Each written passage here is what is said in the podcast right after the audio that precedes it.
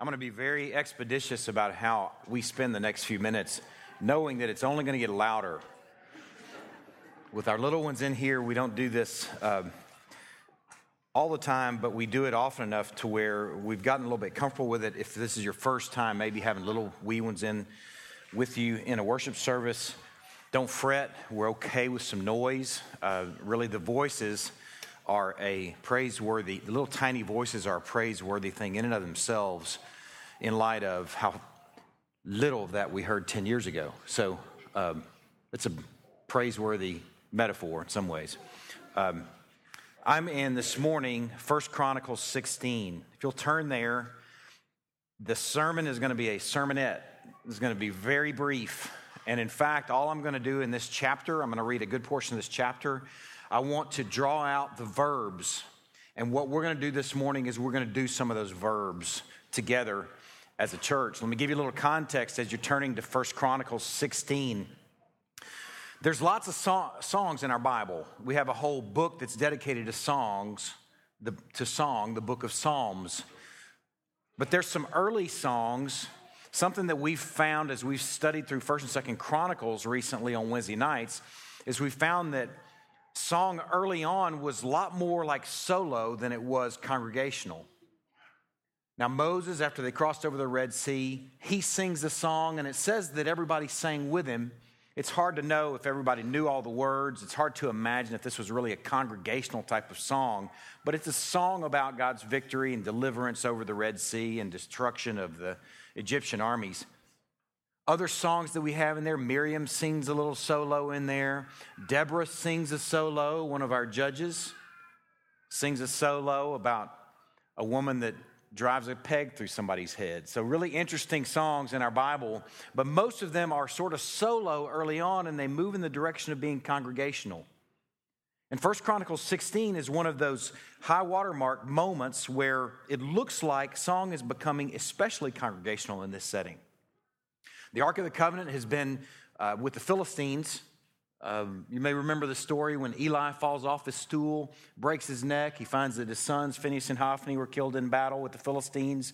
The ark was taken by the Philistines, and it stayed with them. And they had a, interesting stories as a result of that. Tumors and things like that came to them as a result of having the ark. So the ark made its way back to Jerusalem, and First Chronicles 16 is what took place when the ark showed up back in Jerusalem.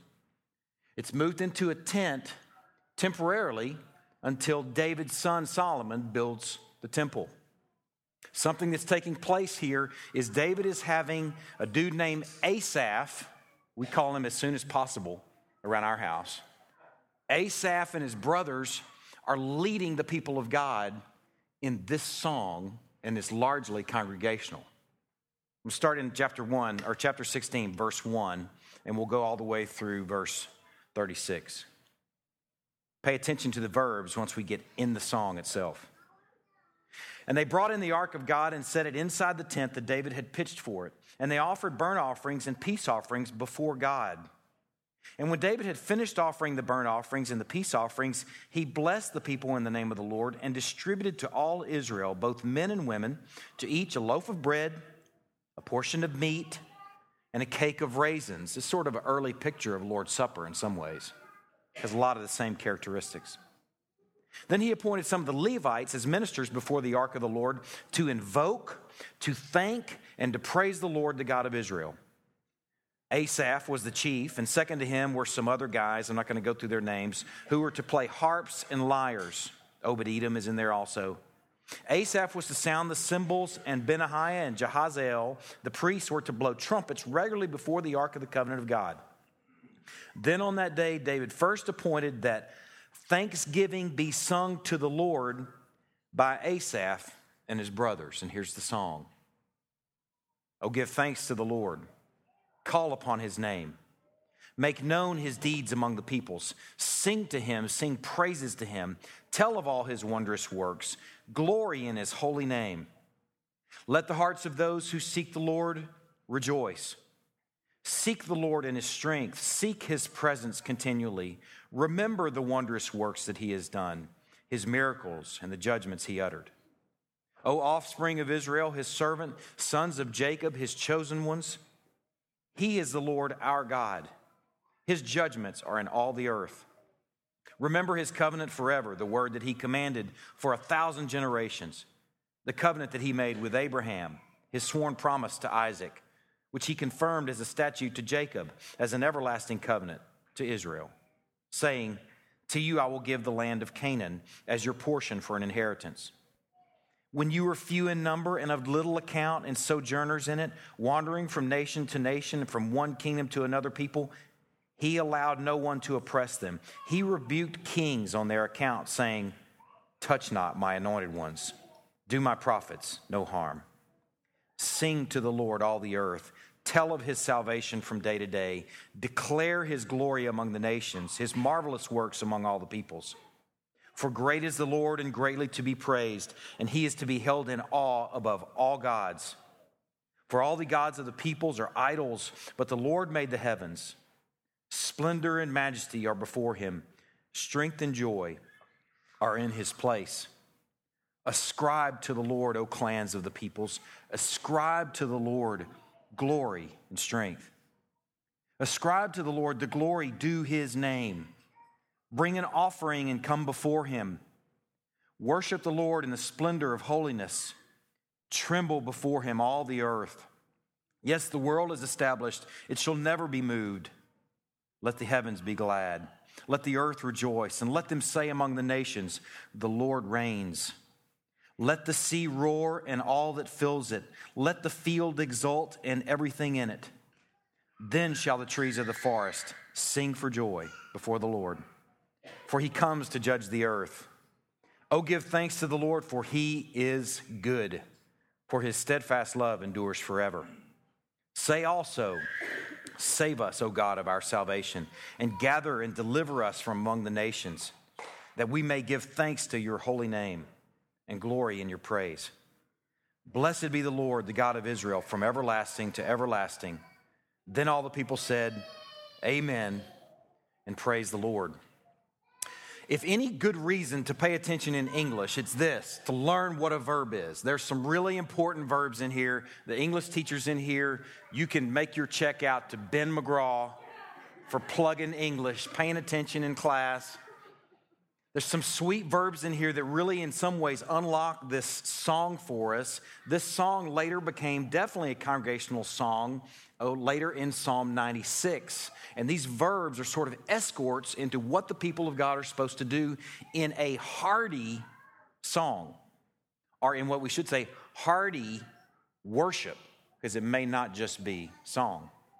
Some of those verbs, I have 12 of them give thanks, call upon his name, make him known, sing to him, tell of his works glory in his name, seek the Lord, remember his works, declare his glory among the nations, ascribe glory and strength. That word means give him credit for what he's done.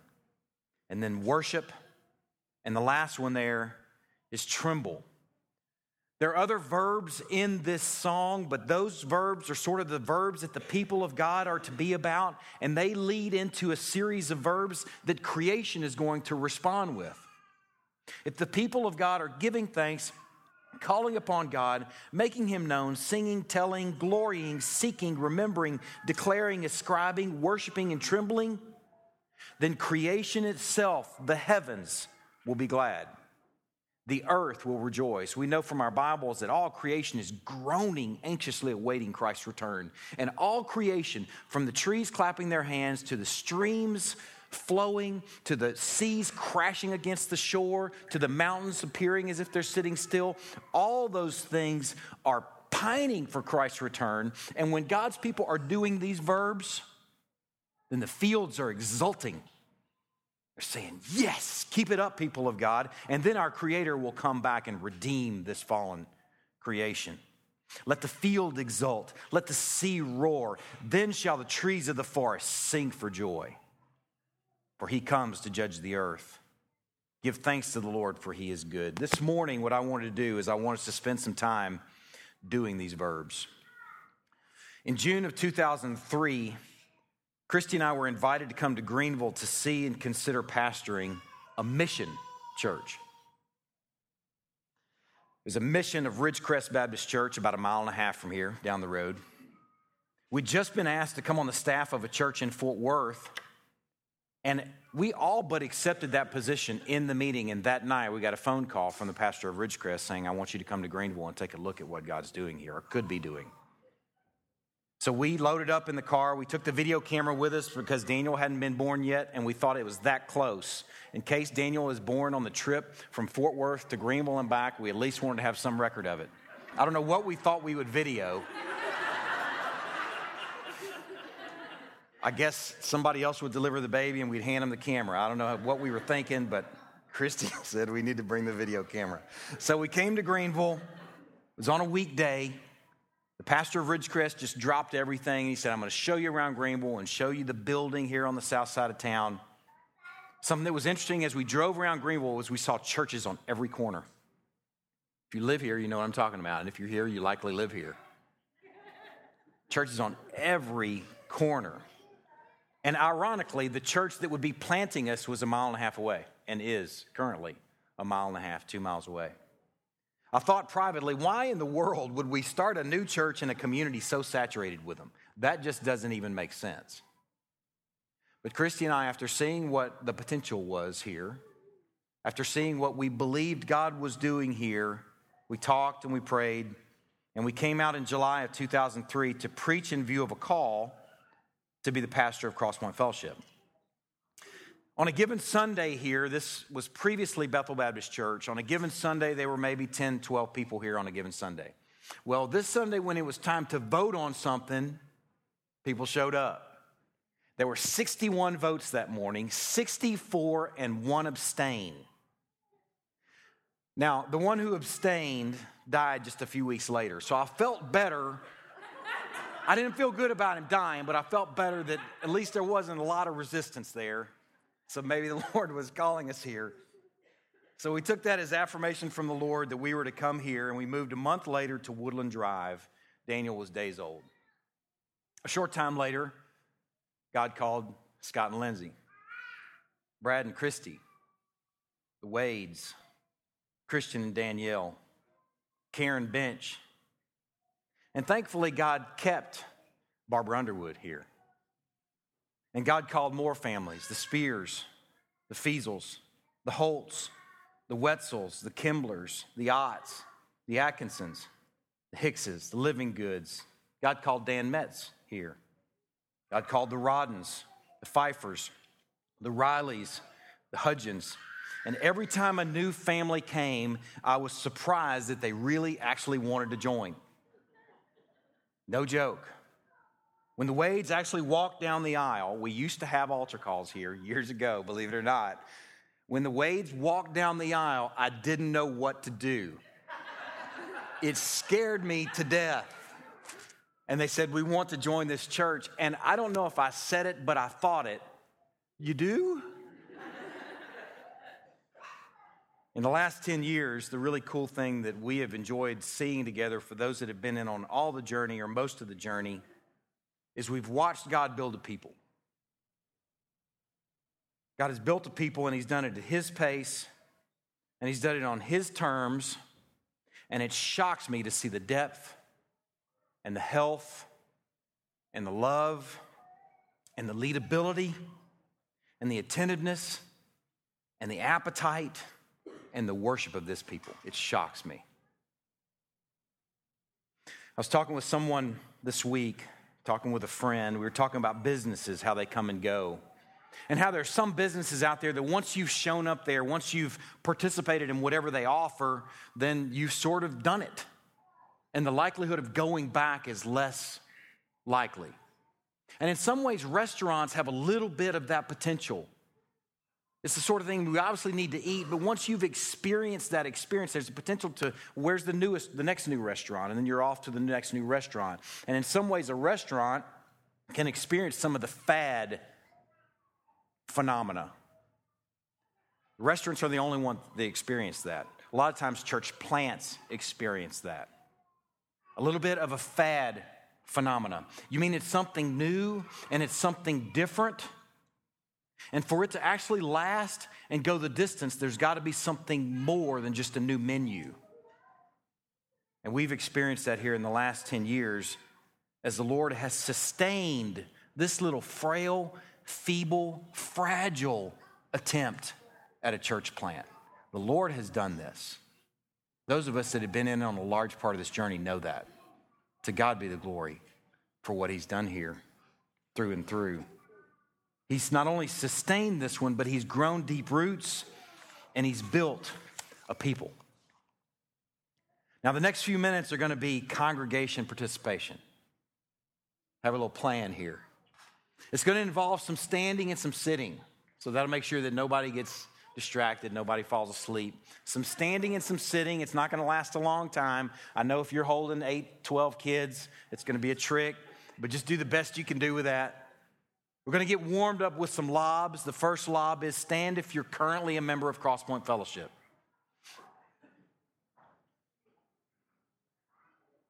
Okay, all right. This is what we're going to do the next few minutes. Y'all can have a seat. It's going to be kind of musical chairs. You get a little workout in, a little quad workout, glutes. And if you join Crosspoint Fellowship during the book of John, that's great. That's great. Yep. All right, have a seat. Stand if you were baptized here.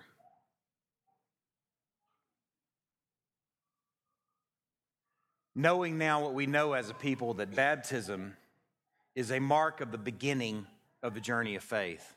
Let's give God the glory for this.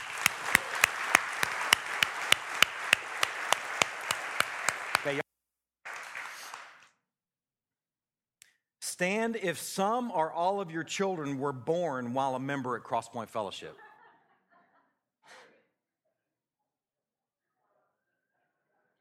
Lots of kids up in this place.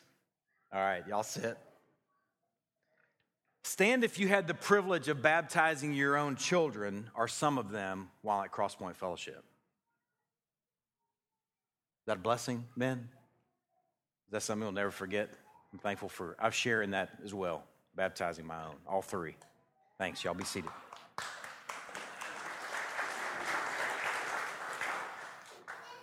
Stand if you've served in the children's ministry in any capacity. That's right. Okay, have a seat.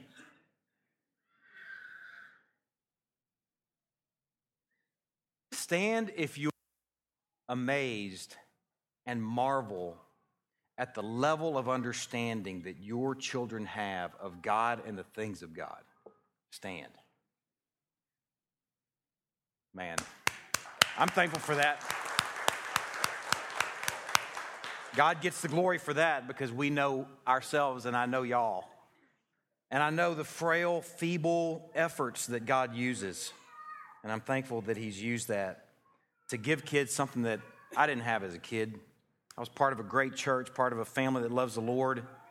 But the level of understanding at connecting dots and piecing together the story is something that's truly remarkable at what we're hearing from our kids, what we're seeing them say, and how they're connecting dots. To God be the glory for that. Stand if you're part of a small group. I'm thankful for this. Y'all have a seat. Let me tell you a little something about small groups.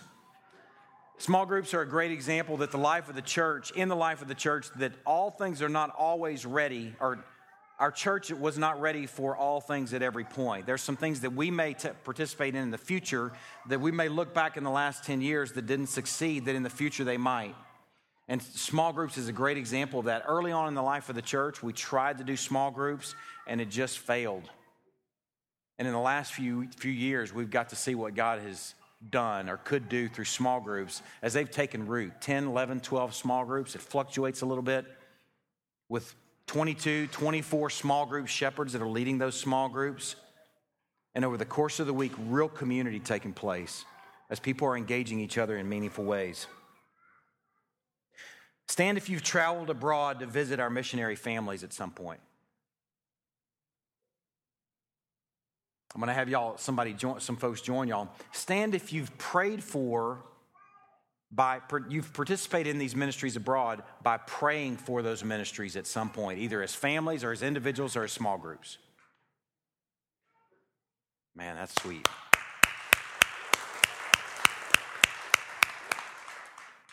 This is a missional church. One of the things that I haven't, I can't have people stand if you've participated in a church plant because they're gone, they're in Commerce.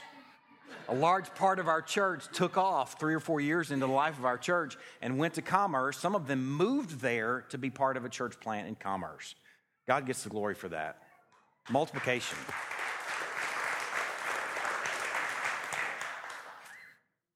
Stand if you've been called to be an elder here. I could not do it without those jokers right there.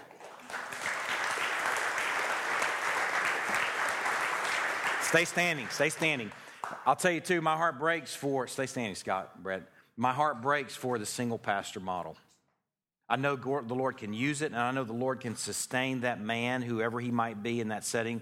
But I'm telling you right now, I couldn't go the distance without these brothers standing right beside me. And there's another group of brothers that are also standing beside us that we couldn't do it without. Stand deacons.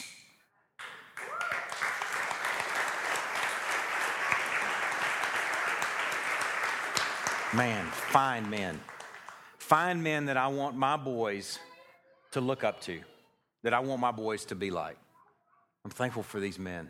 Small group shepherds, join them. There's not but a few other small group shepherds that are shepherds that aren't deacons. So small group shepherds know that that's sort of the direction this moves. Not by design, it just ends up that way. I'm thankful for the leadership of this church. Y'all have a seat. Stand if you've been involved in fostering or adoption in any way while here at Crosspoint Fellowship. Man, y'all have a seat. If fostering and adoption, adoption especially, fostering is a beautiful picture of it as well, is a picture of the, the gospel as we've been adopted into God's family through the work of Christ. If that's a picture of the gospel on display, then there have been plenty of pictures. I don't know how many kids we figure out in our children's ministry have been adopted, but it is a chunk. I would say a quarter, maybe a third of our children in our entire children's ministry were adopted. Stand if you are married here are married by an elder at Crosspoint Fellowship. That's sweet right there. New ministries, new gospels, pictures of the gospel that have been put on display that we've had a chance to participate in. And it's been a blessing to be part of that. Y'all stay standing. Join them if your marriage was, has been, and continues to be sustained while here at Crosspoint Fellowship. I'm going to say that. Some of you are looking around like, I'm not sure if that's me. Join them if your marriage was, is, has been, continues to be sustained while here at Crosspoint Fellowship. If you're staying married while you're here. All right, y'all have a seat. Stand if you walked down an aisle at an altar call here.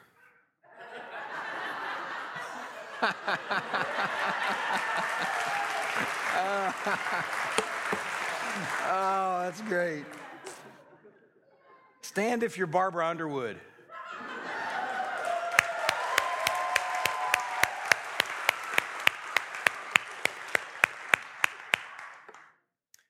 I want y'all to, to stand also if you knew Betty Lakey. The rare few of us that knew Betty Lakey years ago. Barbara's friend, one of the first members of Crosspoint Fellowship, gone to be with the Lord blessing. Chances are you've been prayed for by Barbara or one of our other ladies that just lift each of you up by name in prayer. And I'm thankful for our ladies at Crosspoint. We're blessed. Karen Bench, folks like that, you have been prayed for. Stand if you were a member at Crosspoint when someone dropped a crane through the roof.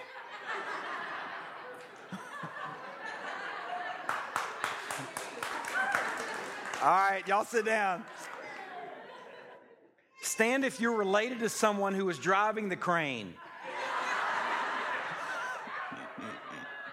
Jill said, I'm not going to do it. I'm not going to do it. Stand if you were supposed to be in your office when the crane crashed through your roof. Where's Mark Atkinson? There he is. There he is. Thankful that you weren't. Stand if you were in charge of changing the transparencies during corporate worship as it was projected with a transparency projector on a sheet. Lindsay Sutton, there she is. It was before kids. Stand if you knew Keith McCord.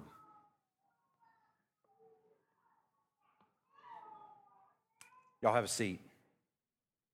Those of you that knew Keith McCord, you were likely here on the Sunday when a dude who lived well and died well said, In that little building over there, though he slay me, sick, he's standing there sick and frail, though he slay me, I'll trust him.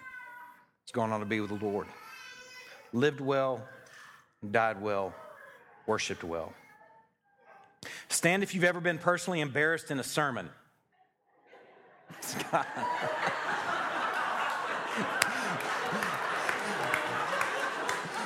okay, my whole family just sprung up. What's up with that? What's up with that? Stand if you've ever heard a pastor call a bunch of people ticks in a sermon. okay, all right, have a seat. Long story to share with you that are visiting or new. Stand if your granddaddy painted an infamous sign in Greenville and you announced it during a sermon from your seat.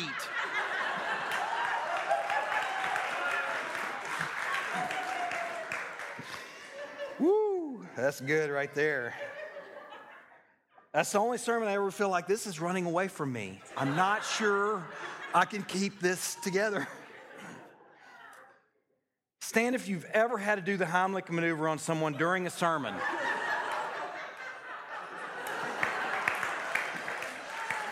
Stand if you were preaching and someone had to do the Heimlich maneuver on someone. Stand if you're related to someone who had the Heimlich maneuver done to them in a sermon. Woo, all right. Stand if you've ever received a surprise monetary blessing from God given through God's people. Maybe at Christmas, maybe just when you had a need. Y'all have a seat. Man, that's a blessing right there. Scriptures say that the early church had everything in common and no one had a need that wasn't met. That's a blessing right there. Stand if you're shepherding your family, frailly and feebly maybe, but making an effort to shepherd and lead your family.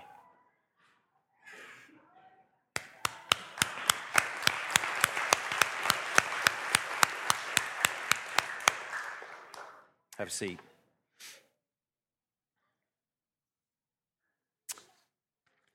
There are lots of other things that I'm sure could get us all on our feet, or at least move us in that direction. I could ask if we're hungry, and then those of you that haven't stood yet could stand some point.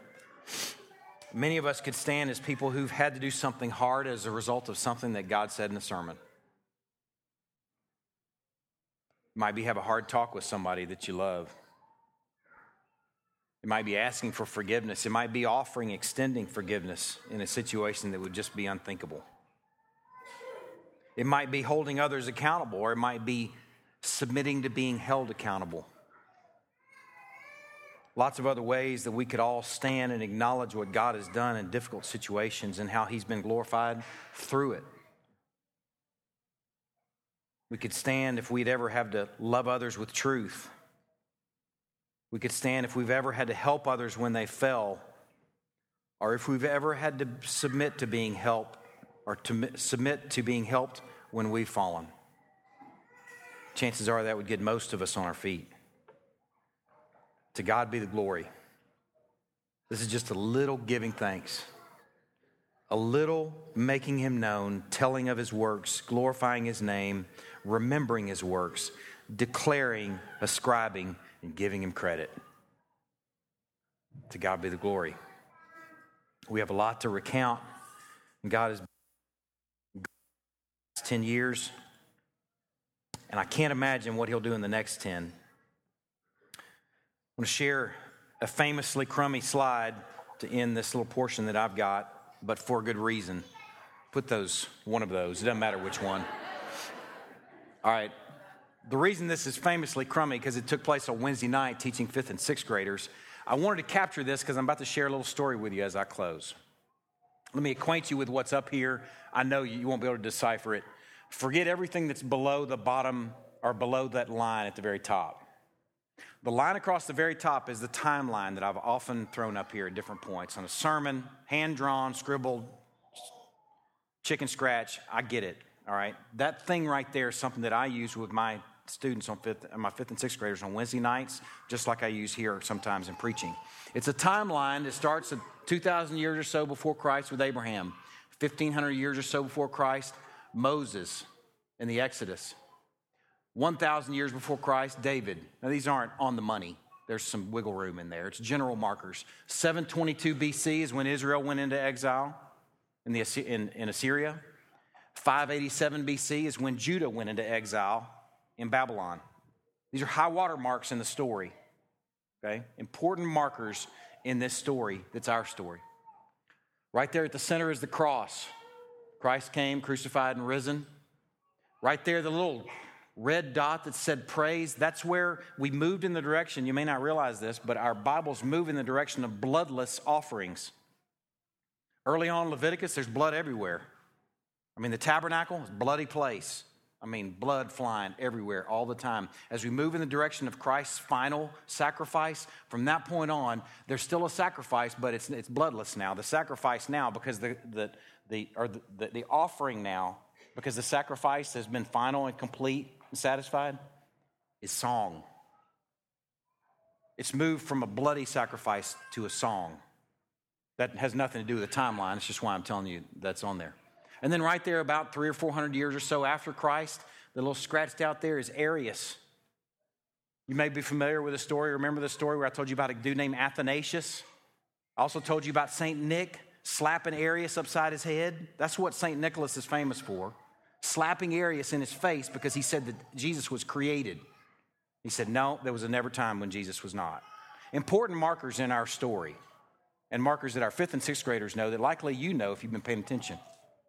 1,000 years after Christ is just a marker there. 1,500 years or so after Christ, Martin Luther and the Reformation, another high watermark in the story. And then 2,000 years plus 13 after Christ or after or AD, Crosspoint Fellowship. We could say 2003, and given what we're celebrating today. That's when we entered the timeline there. And here we are 10 years later, looking at a timeline that we're parked on. Now, the reason I wanted to acquaint you with this, hit the next slide. Yeah. It's a little closer in on the right side. Now, let me share a brief story with you. This took place.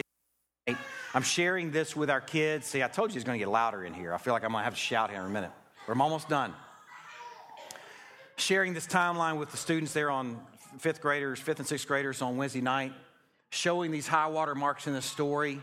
And a young man named Ethan been there two Wednesday nights. Looks at this timeline and says, You know, that's pretty cool because I bet sometime in the future, that line will be going out beyond CF, and somebody will be looking back and CF as a high water mark in their story.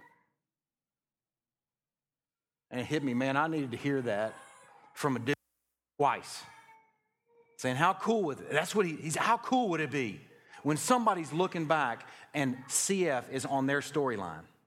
where they're looking back what took place here and has taken place in the last 10 years and what we hope and pray takes place in the next 10 and next 100 if the lord doesn't return till before then that somebody will look back and say my family began the journey of faith right there on that timeline my dad started shepherding right there on that timeline my mom and dad stayed together right there in that dot on that timeline my family was equipped to worship and engage God and engage each other in meaningful ways right there on that timeline.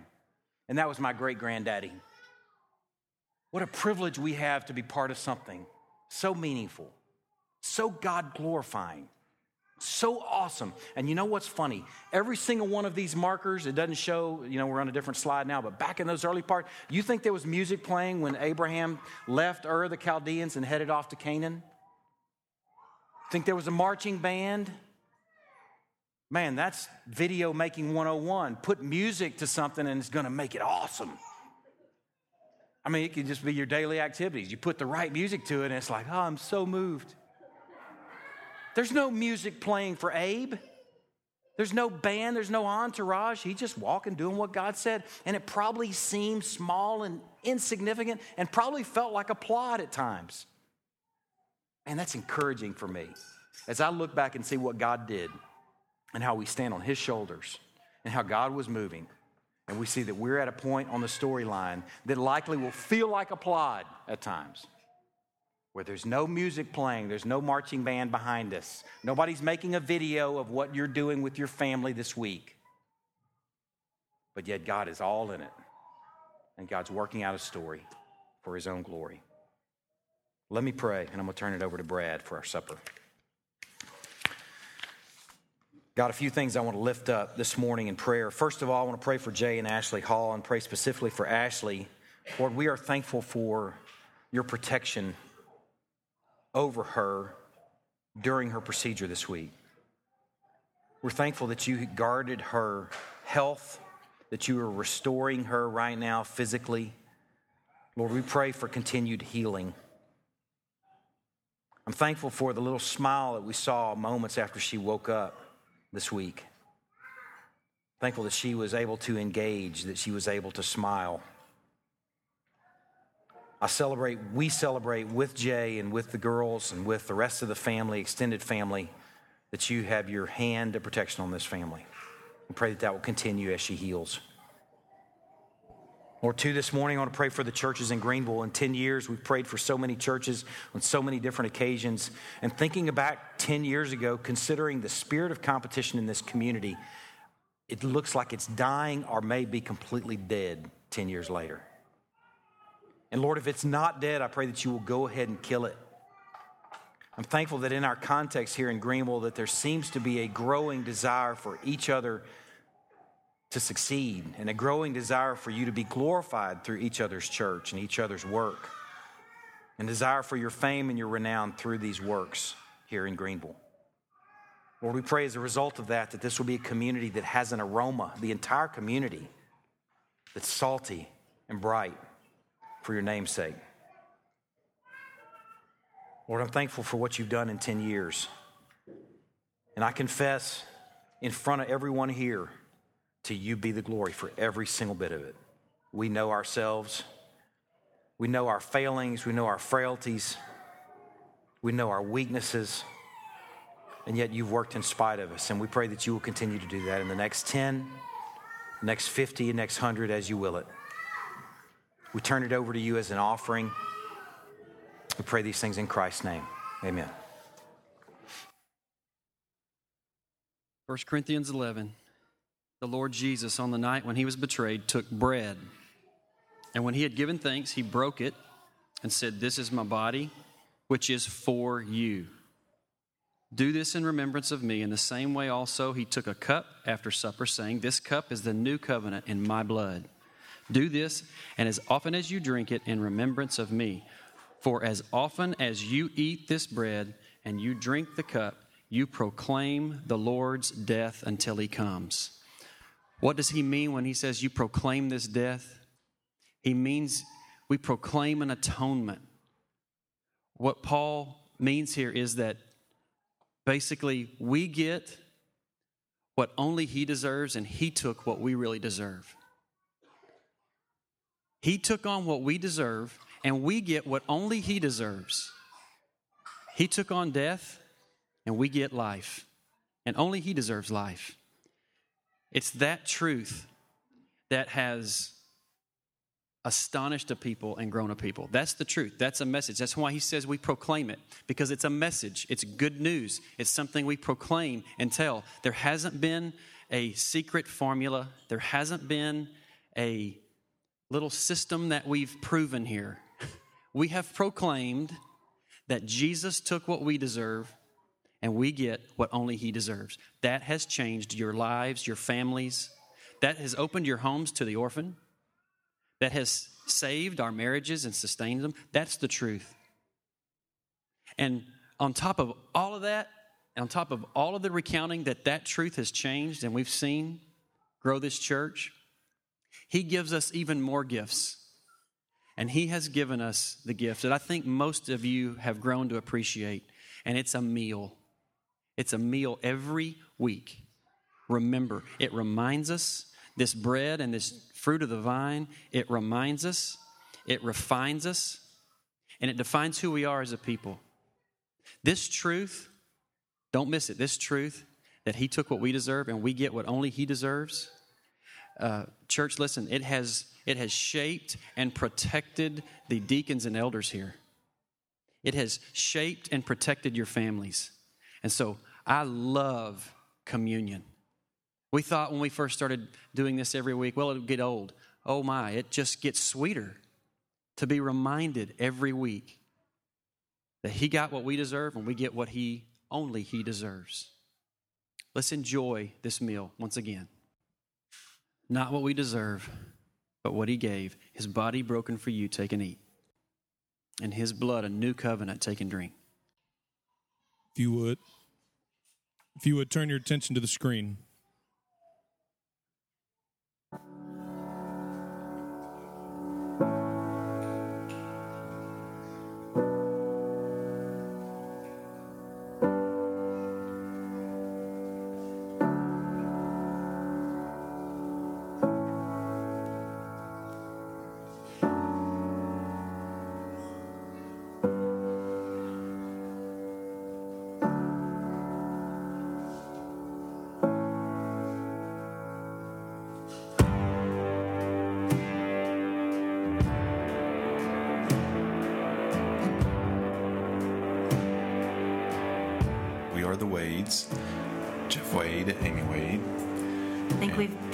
Affectionately uh, referred to as the first family of Crosspoint.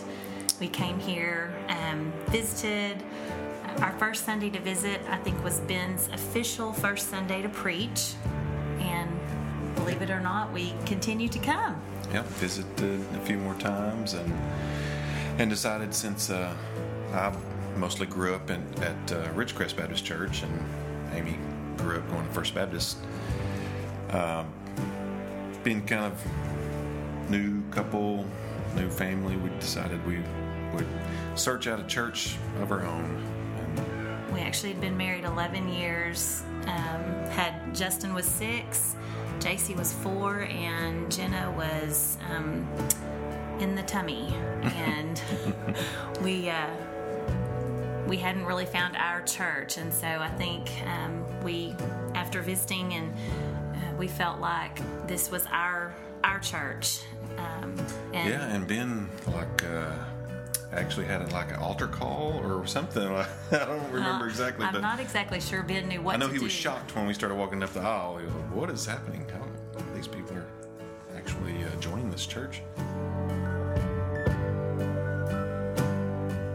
Say I've been here longer than any of you, and I've watched the vine wither, but new life came. And it's been such a blessing to watch our elders grow in the Lord. From the very beginning, I can remember when Ben McGraw was going to go meet Scott Sutton. And after all, working with the children also reminds me of the new life that's coming forth as we study through the God's Word. And also, the Surely He Stinketh series is such a wonderful series for us all to remember, and we need to discuss this often with each with our family and friends. And also that uh, we're I'm very thankful for the family that I do have here at Crosspoint because they have been meant so much to me in my life, and thank you very much. About six years ago, we were um, on the hunt for a new church, and we had visited so many churches over probably a six month period. And we weren't living in Greenville at the time, we were about 30 minutes outside of town. And finally, we just decided okay, we were going to look for a church in Greenville because that's kind of where we were plugging in in other areas of our life. Um, so somebody recommended Crosspoint. Um, and we had some pretty specific things we were looking for in a church that we were specifically praying for. And the first Sunday we came, um, after we left, Derek and I just kind of got in the car and we were silent, but we looked at each other and we were both like, What do you think? And we both just had this peace and excitement that we both knew our search was over. We had found, you know, the church that we were supposed to be at and supposed to raise our kids up in. And, um, throughout the years, the Lord has just made it so evident that the things we were specifically praying for in a church body, the Lord has provided through Crosspoint. Um, families who are like minded and raising their kids up in the faith and it not just being a Sunday morning or a Wednesday night thing, but an everyday, all day thing, walking by the way when you rise and um, when you go sort of thing. And um, through that, our kids are have just built some really strong, meaningful relationships, as well as us building those strong and meaningful relationships with other believers. Um, we wanted a church that, when we went on Sundays, or we listened to a message, it was not just a scripture and some funny stories and some fluff to go along with it, but that we were really growing and digging into the word and really um, getting really getting something out of it versus a topical sermon series. Um, and we have definitely found that through Crosspoint. Um, the Lord has just really grown us both in our faith. Me being kind of a cradle believer, having grown up in the faith, I've just the Lord has used Crosspoint and my relationships in Crosspoint, and then um, the elders and the teachings in Crosspoint really to grow my faith and my understanding of the Word and then my husband coming into the faith later in life to really mature him and both of us to go from milk to meat, I guess. So we just were so thankful and so grateful for this body and this church fellowship the Lord has led us to and then planted us in. One of um, my favorite things about first coming to Crosspoint was after about oh maybe six months or a year I began to realize there is a crosspoint lingo, and people would use these words when they talked with each other, you know, when they posted statuses on Facebook, or it would just be funny because you would then forget after you've been in it for a while, you would forget that, oh, not everybody else uses this lingo or uses these words in everyday language. And it's funny how as people have come into the body and they're in here for a while talking to them they mention the crosspoint lingo too. I just think that's a pretty funny thing. We kind of all pick up those things from each other.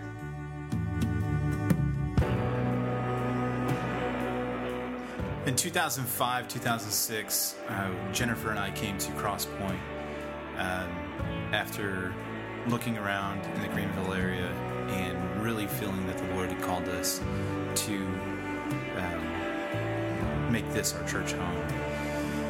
And at, over the years, if if I was to say that there was one particular series that really changed my life, I, I gotta say that it's it's really been since I've since I joined this church. Um, he's continuously doing a work in myself and in my wife and and now my kids. And I've had the the honor of baptizing Jennifer, baptizing Claire in her uh, salvation and proclamation of that salvation. Uh, and now with Josie coming up, it's it's been a sweet sweet time here. And I don't I don't know how else to describe it than when you have a body of believers and leadership that is really preaching the truth and really seeking what God has to say about every thing that we go through. Uh, so to me, it's not really about one series, it's been about the journey itself and those watermarks of different series of Surely He Stinketh and, and the Dibs series that, that really do stand out to me. But I also just, man, it's been such a sweet, sweet time since we've been here. And I'm so thankful for what the Lord is doing through Crosspoint and the people of Crosspoint.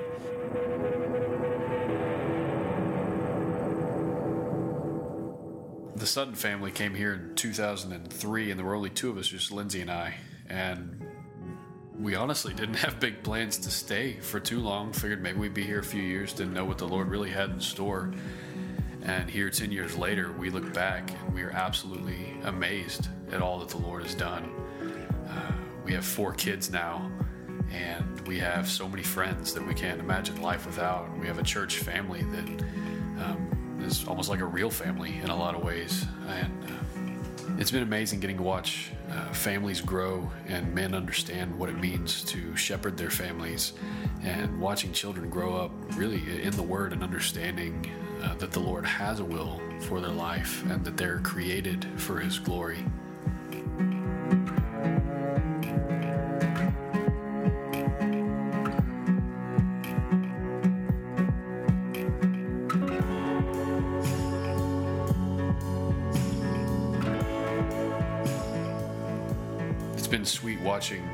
Cardwells adopt the first child into this family, I think maybe eight years ago, into this church family and to know how many other families have become involved in adoption and flat seeing children that, that didn't have a home that now have a home and a family.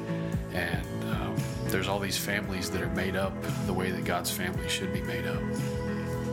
We've talked this morning about psalm 9 and how to be wholehearted in worship we have to recount the deeds of the lord and I'm thankful that that's something the Lord showed us early on because there are so many different things that we've gotten to see throughout the years that the Lord has done, and that we've made it a point uh, not to forget. Uh, we've seen God put families together. We've seen God rescue people from addictions. We've seen marriages that were a mess by all standards now glorifying the Lord as husband and wife are submitting to the Word and to the Lord first and, and then to each other.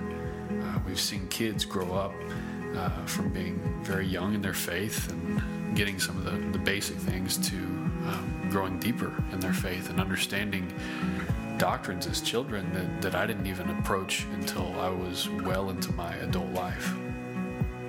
One thing that's been so encouraging is knowing that whether it seems like a, an uplifting and a, maybe a high season for the church, or maybe it's a harder, more difficult season for the church, to know that the Lord is, is unchanging through that, and to know that we can know that whatever is going on, that it exists for Jesus to get his glory out of it. And I think that keeping God central in all things has helped to create a people who are persevering and, and are sustained uh, through difficulty, knowing that nothing is wasted by God, not even our trials, not even the hardships, not even the difficult seasons. And God doesn't waste anything, and He aims to get His glory out of it. And, and if God's getting His glory out of it, uh, His people are immensely blessed.